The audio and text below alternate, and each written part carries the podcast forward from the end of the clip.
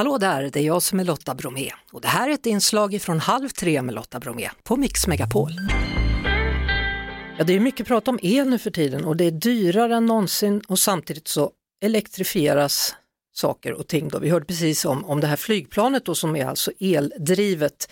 Eh, kommer elen räcka eller kommer den ta slut? Man undrar. Razam Sheiba är energi och klimatrådgivare i Sigtuna kommun. Välkommen! Hej, tack! Hej. Ja, kommer elen räcka till för allt? Bilar, flygplan, hus, tunnelbana, allt? Ja, men I dagsläget kommer det räcka, men vi vet i framtiden kommer vi behöva mer el och då behöver vi ha mer elproduktion, effektivisering och även vi kommer att ta ner på förlusterna som vi har i systemet.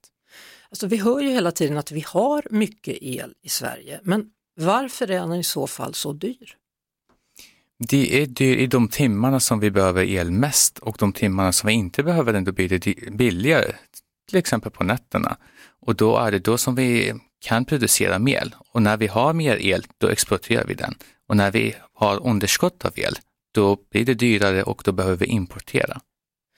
Ja, kan vi inte bara hushålla och ge oss själva el, då måste vi importera. Mm.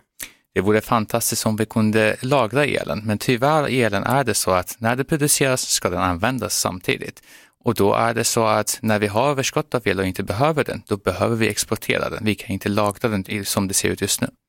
Det här med lagringen då, när ska forskarna komma på hur man kan lagra el? Mm. Jag menar, man kan ju till och med tänka sig någonting där blixten slår ner och så, mm. snacka om att du får el. Men det är forskningen går fram i det här ämnet och det är någonting som satsas enormt på för att vi ser behovet. Eh, men det kommer att ta tid tills det blir verklighet som kommersialiseras så snabbt. Så det är därför just nu behöver vi kunna effektivisera på sätt och vis tills vi har lagringen på plats eller mer planerbar effekt i systemet. Mm. Eh, när man exporterar el då, gör vi det för att tjäna pengar eller är det att vi samarbetar över landsgränser så att ingen ska vara utan? Både och skulle jag säga, men den här att vara i marknaden gynnar oss stort. Det är att vi vet att vi har en plan B när vi har underskott av el, det är värt mycket. Och att industrin kan finnas kvar och exportera elen när de kan producera el, det också hjälper jättemycket i systemet. Så jag tror att gynnsamheten är ganska mycket. Samtidigt så läser man ju då om, om mindre företag som har fått så enormt mycket mm. dyrare elräkningar, bland annat nere i Skåne då till exempel. Så man måste avskeda person, personal eller man måste stänga butiker. Mm. Eh, på vilket sätt kan vi spara? Och det är bekymmersamt att höra och vi vet att eh, inför framtiden behöver vi se till att industrin blir mer flexibel, kunna producera sin egen el och även se att systemet kommer vara mer brett för de effektbehoven. Eh, så det är verkligen bekymmersamt att höra det här. Men vi står inför en elsystemutveckling som kommer ta ett tag som vi går igenom. Men det här med att det slås rekord mm. varje dag då, framförallt mellersta och södra delen av Sverige i, mm. i elpriser. Hur länge kommer det pågå? Jag tycker det är intressant att vi precis hörde om elflyget som de kunde ladda sin eh, batteri med 30 kronor, vilket är ganska billigt och det betyder att de kunde ladda den här elen var billigt, kanske på nätterna. Och det är det vad vi behöver i industrin, att kunna effektivisera, kunna lagra med vätgas som vi har pratat om mm. och kunna liksom ställa om. Eh, annars blir det dyrt och vi får se kortsiktigt vilka lösningar kommer finnas, men vi behöver ställa om. Men vi privatpersoner då, dina bästa tips, vad kan man tänka på hemma?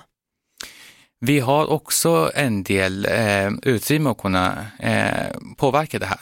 Till exempel för att se över vårt eh, uppvärmningssystem, om vi kan ändra någonting där, kan vi effektivisera, kan vi dra ner på förlusterna och det finns hjälp att söka. Vi vet att varje kommun har energi och klimatrådgivare som är en tjänst som mm. eh, kommer från Energimyndigheten. Så sök på det här och sök eh, hjälp. Det finns saker som man kan göra hemma. Men typ tvätta på natten då, ska man sätta på tvättmaskinen när man går och lägger sig? Det är en bra idé. Oftast är det så att vi har rörligt eh, elavtal eller har vi bundet och då spelar det ingen roll vilken tid på dag vi använder elen eller vi förbrukar elen. Så i det sättet nej. Men de som har timbaserat elavtal, ja absolut. Vi hörs såklart på Mix Megapol varje eftermiddag vid halv tre. Ett poddtips från Podplay. I fallen jag aldrig glömmer djupdyker Hasse Aro i arbetet bakom några av Sveriges mest uppseendeväckande brottsutredningar. Går vi in med hemlig telefonavlyssning och, och då upplever vi att vi får en total förändring av hans beteende. Vad är det som händer nu? Vem är det som läcker? Och så säger han att jag är kriminell, jag har varit kriminell i hela mitt liv men att mörda ett barn, där går min gräns. Nya säsongen av Fallen jag aldrig glömmer på Podplay.